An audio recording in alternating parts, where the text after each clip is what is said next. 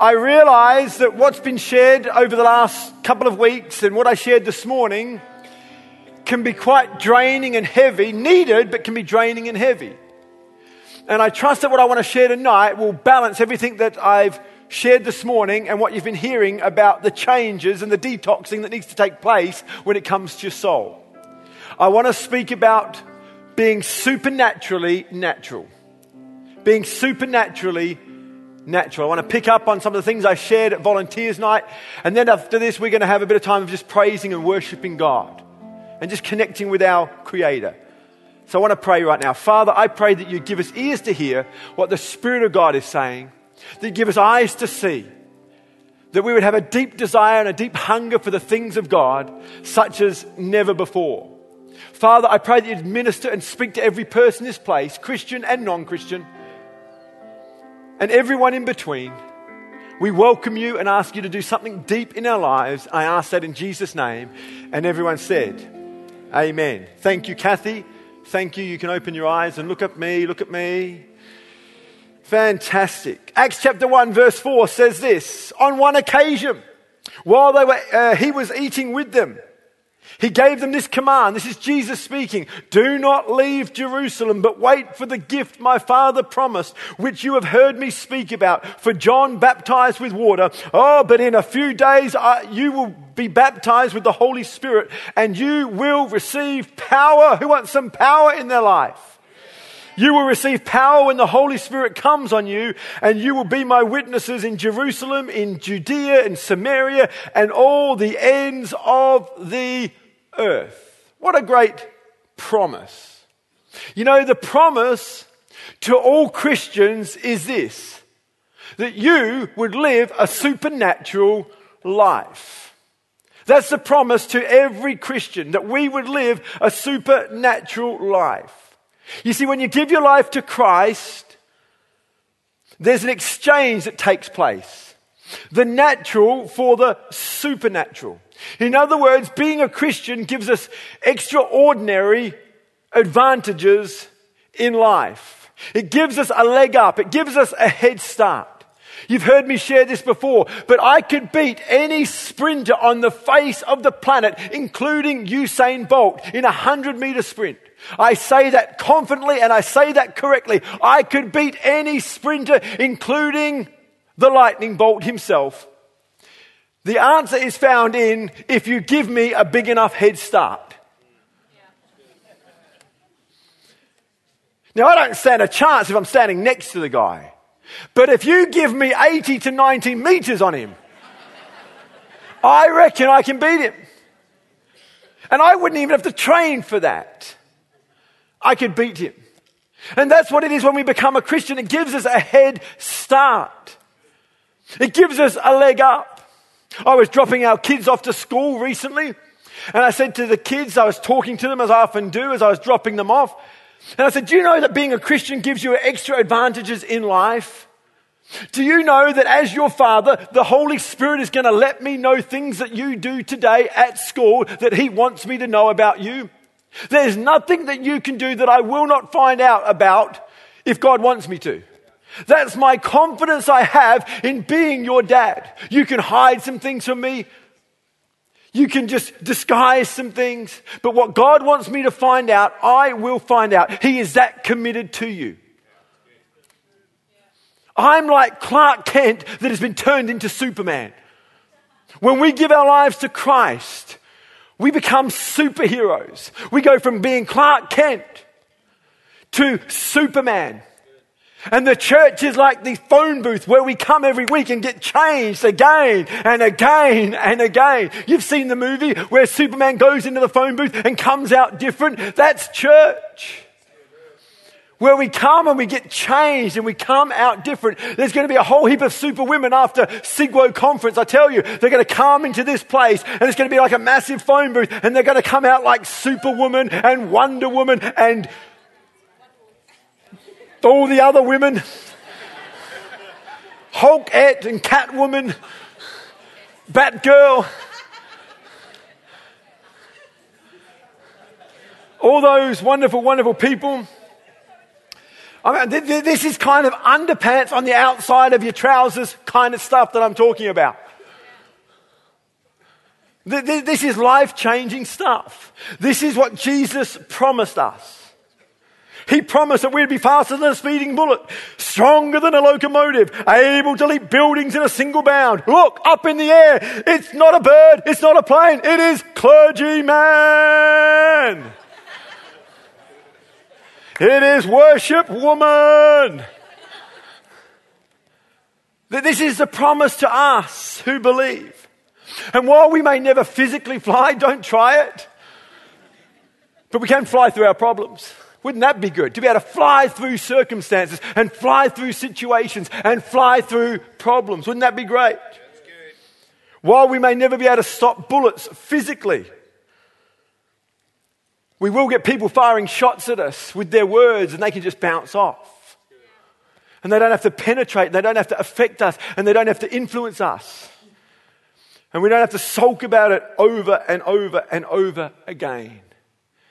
This promise is that we might walk with a confidence, that we could walk with purpose, that we could walk with meaning, that we could walk with a bounce in our step, that we could walk in such a way, and it's a different kind of walk to everyone else. And people say, What is it about you?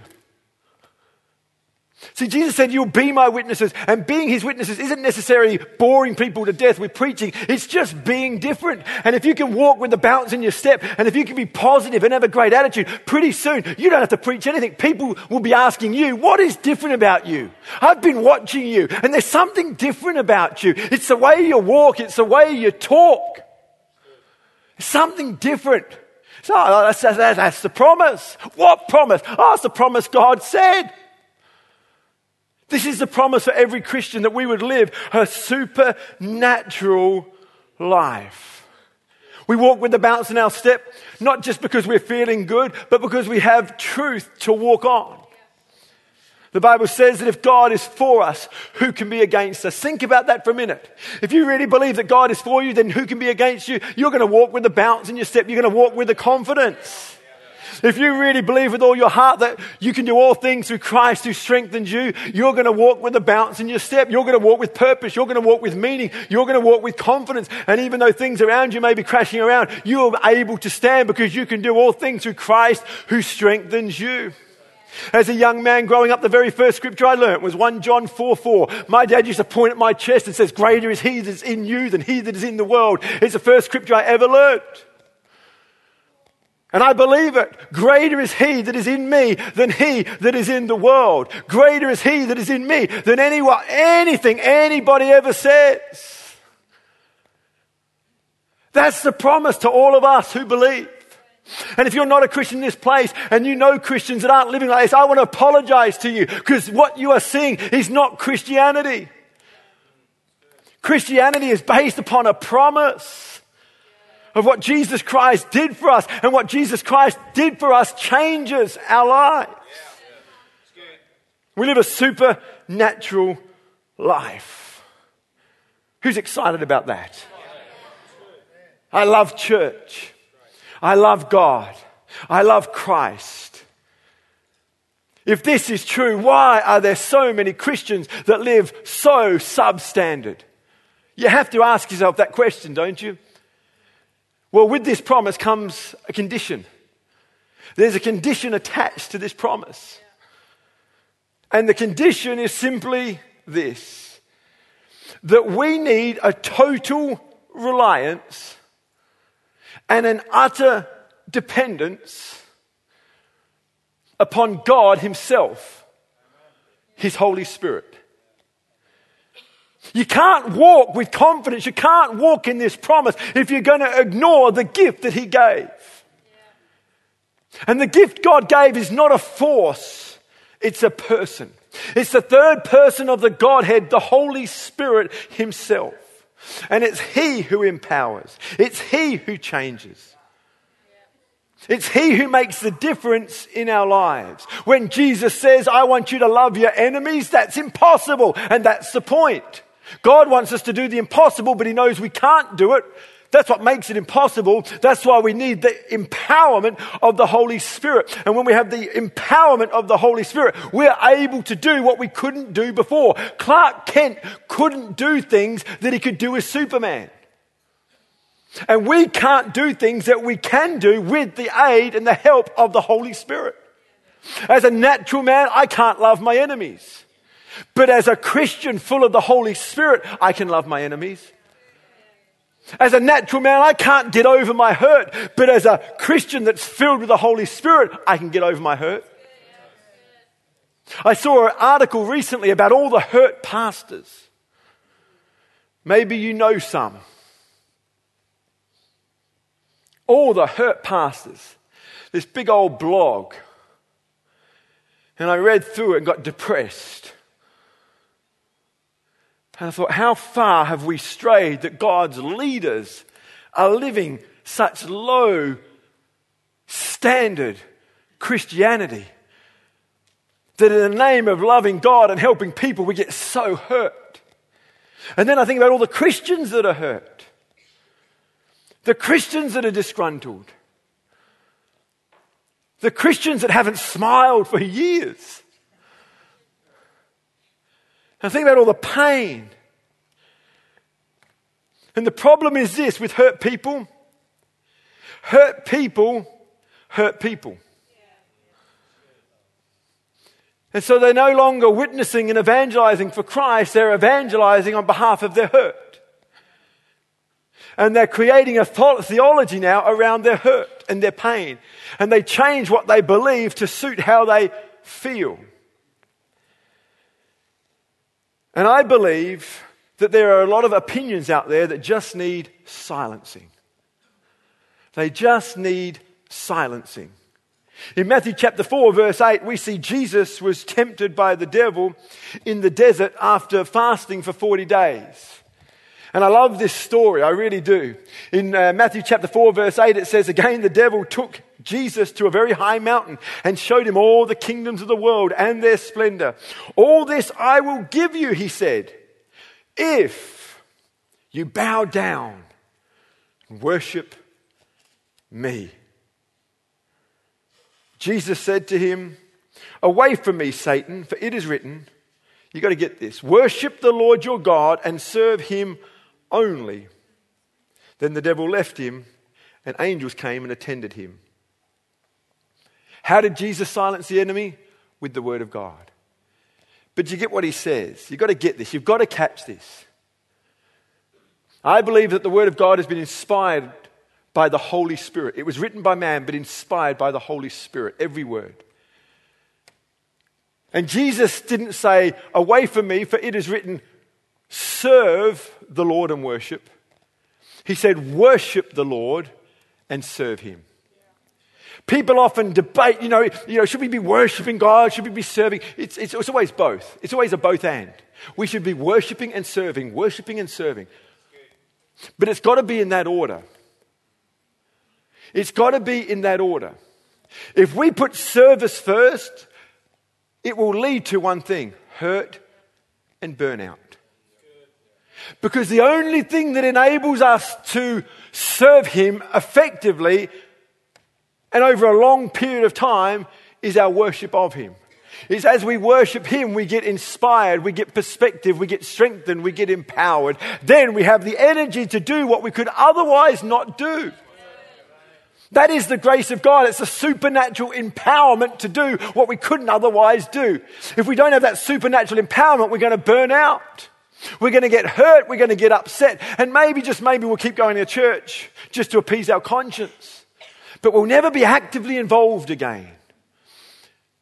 And if there's one thing we need more of today, it's workers, not shirkers. We need people who are actively involved in serving God, not just taking up a seat in church. We need people who are able, through the strength of God, to get over their hurt, to get through their hurt, to see things differently, and to serve Him again. But that's only going to happen as we continue to keep our eyes on Him and worship God. Let me explain it this way the only way you're going to truly stay married is if you stay in love with your partner. If you're a man, you've got to stay in love with your wife. If you're a woman here, you've got to stay in love with your husband. That's going to be the foundation for all the serving, the cleaning, the changing nappies, the ironing, the cleaning, the uh, cooking meals, the going to work. The house that you dream of, the dream house, that's not going to keep it together. The white picket fence and the dog and the nice lawn and the pool and all the things that you want, that's not going to keep your marriage together. What's going to keep it together is your love for one another. And just as you need love to keep a marriage together, to have effective Christianity, we need to stay in love with God. And we need to be filled with Him. Jesus was able to silence the enemy because he knew about putting first things first. That's what this is all about tonight us putting first things first. Having said that, I want to look at one other scripture. It's found in Ephesians chapter 5 and verse 15. It says, Be very careful then how you live.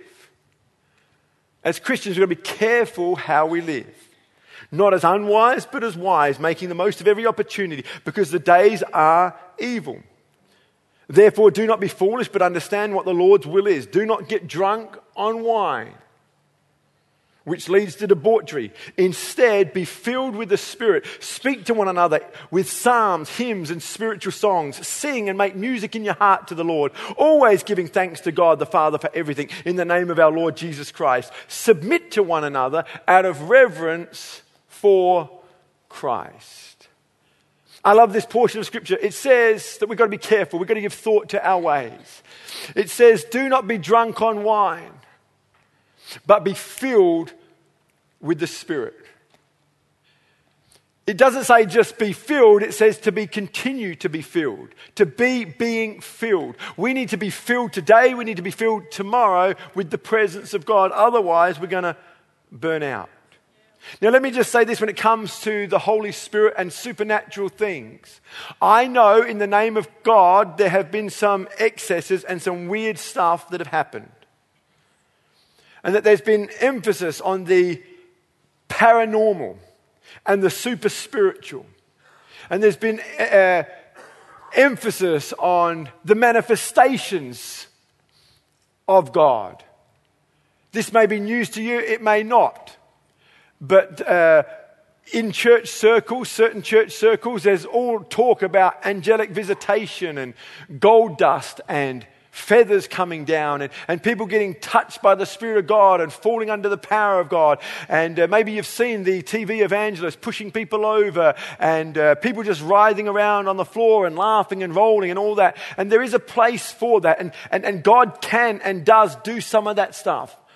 Some of it's man made, some of it is supernatural. But here's my point.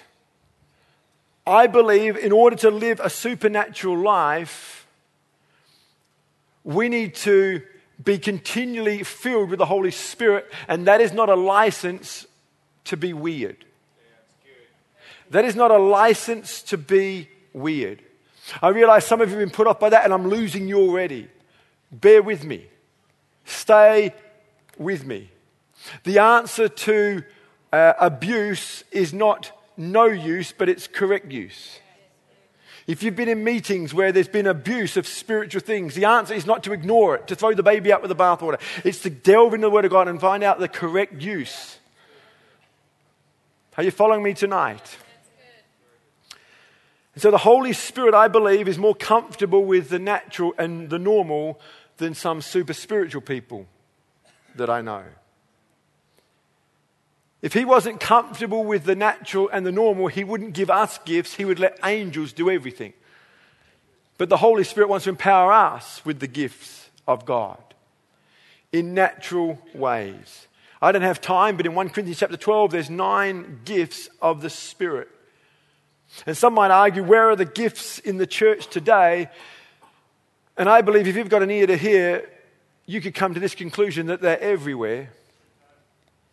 But the reason some people don't recognize them is because they're not supernatural, but they're superstitious. And I want to say to all the superstitious ones away, in the name of God, put your rabbit's foot away. We can be just as superstitious as people who aren't Christians. Jesus was forever addressing the superstition in the religious people of his day. Superstition is based upon the way we've always done it. And Jesus came and just messed with the way they'd always done things. Because God is a God of new things, He wants to do new things. And Paul was very aware that God wants to do new things. And so when he was under the influence of the Holy Spirit, his language changed to that of the Old Testament prophet. The Old Testament prophet would use language like, Thus saith the Lord.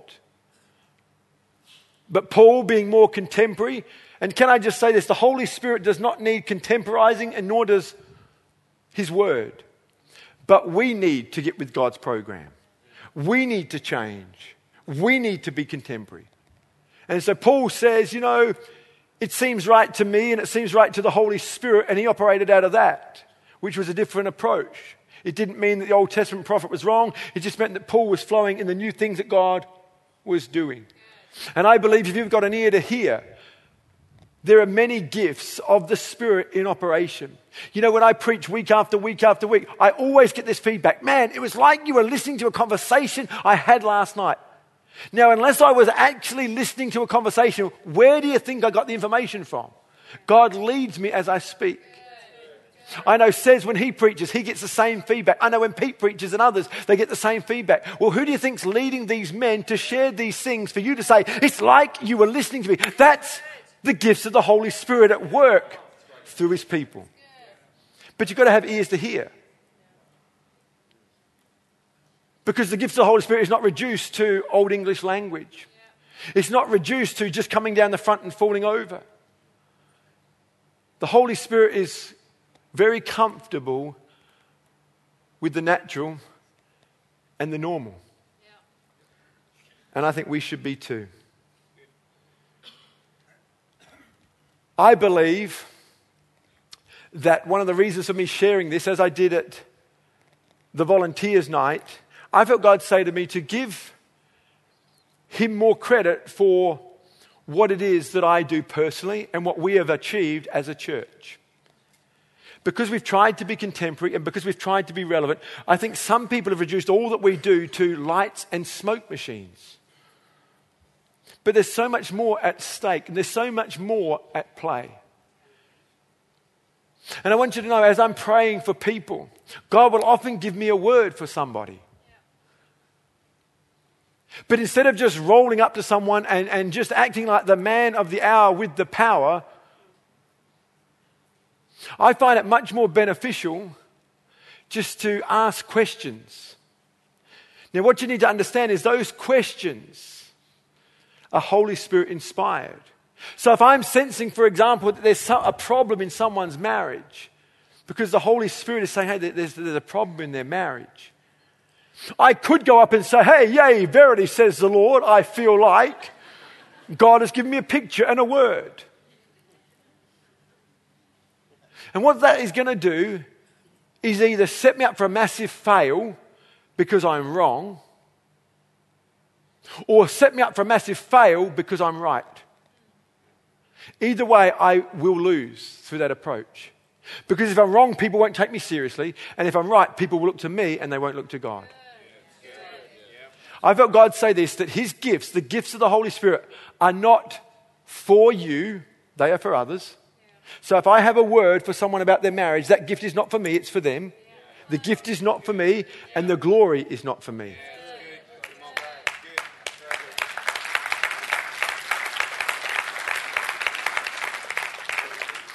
And so I find it far more beneficial to ask questions as, hey, uh, how are you going? And that gentle approach, which is being nudged by God, can open up some incredible opportunities and has and always will for me, and I believe will for you, if we will just put away our superstitious approaches. Some people don't recognize what God is doing because they only think God moves a certain way.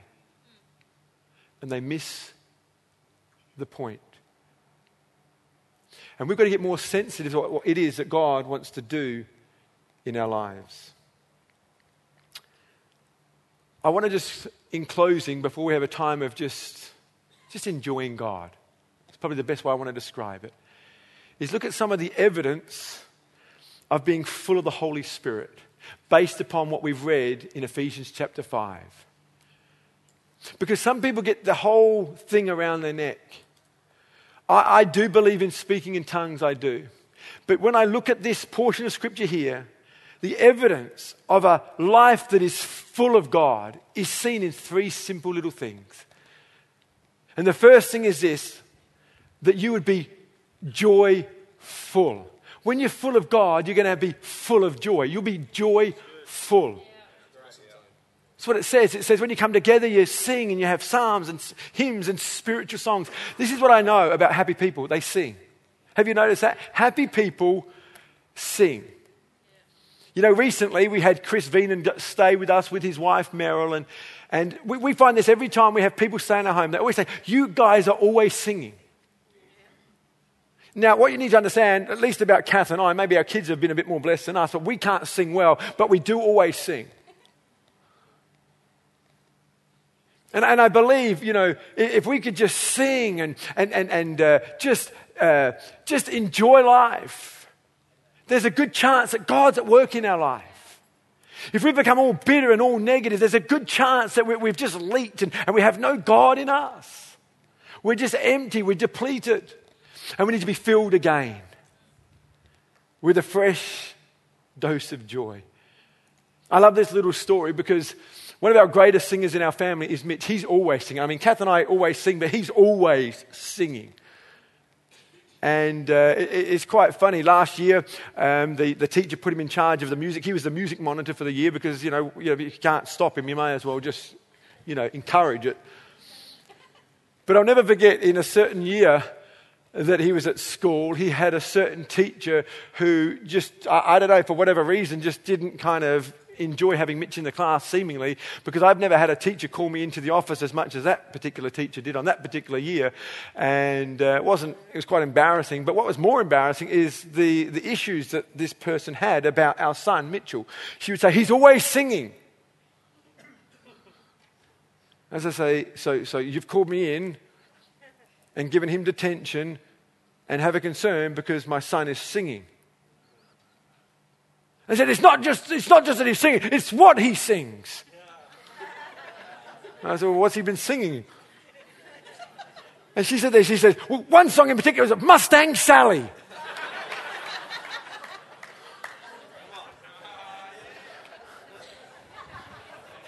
And it's amazing, I'll be honest with you, from that moment I could not get that tune out of my head.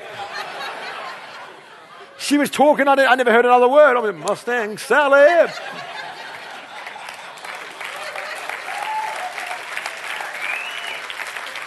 See, lady, better slow the Mustang down.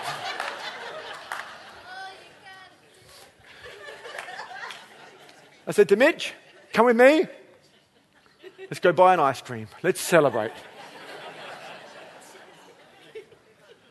I would much rather have my kids singing than complaining and being miserable and bitter and not wanting to go to church and not trusting anyone and not liking anyone and not liking anything. The Bible says, be filled with the uh, Holy Spirit. Sing psalms, hymns, and spiritual songs. It's a sign, it's an evidence that you're filled with God. Secondly, evidence that you've been filled with God and filled with the Holy Spirit is to be thankful. To be full of God is to be full of thanks. It says in verse 20, always give thanks to God, get this, for everything. For everything. Can you, can you thank God in situations when you don't seem to have anything to thank Him for? But when you're full of God, you will. See, see these, these, these evidences are, are, are an opportunity for us to examine where we're at. When's the last time you were joyful? When's the last time you laughed? When's the last time you sang? There's one thing I love about kids. I look at Bailey, she's six years of age, and, and there's not a day in her life goes by without her laughing her head off about something. I love that. You know, as we get older, we get more responsibility and we forget to smile, we forget to laugh. But these kids, without their responsibility, they just laugh and they enjoy life, and it's a lesson to us. So, where's your joy gone? Where's your gratitude gone? I mean, if nothing else, aren't you grateful that we live in Australia? I mean, if you're married, you should be grateful that you're married. If you're not married, you should be grateful you're not married.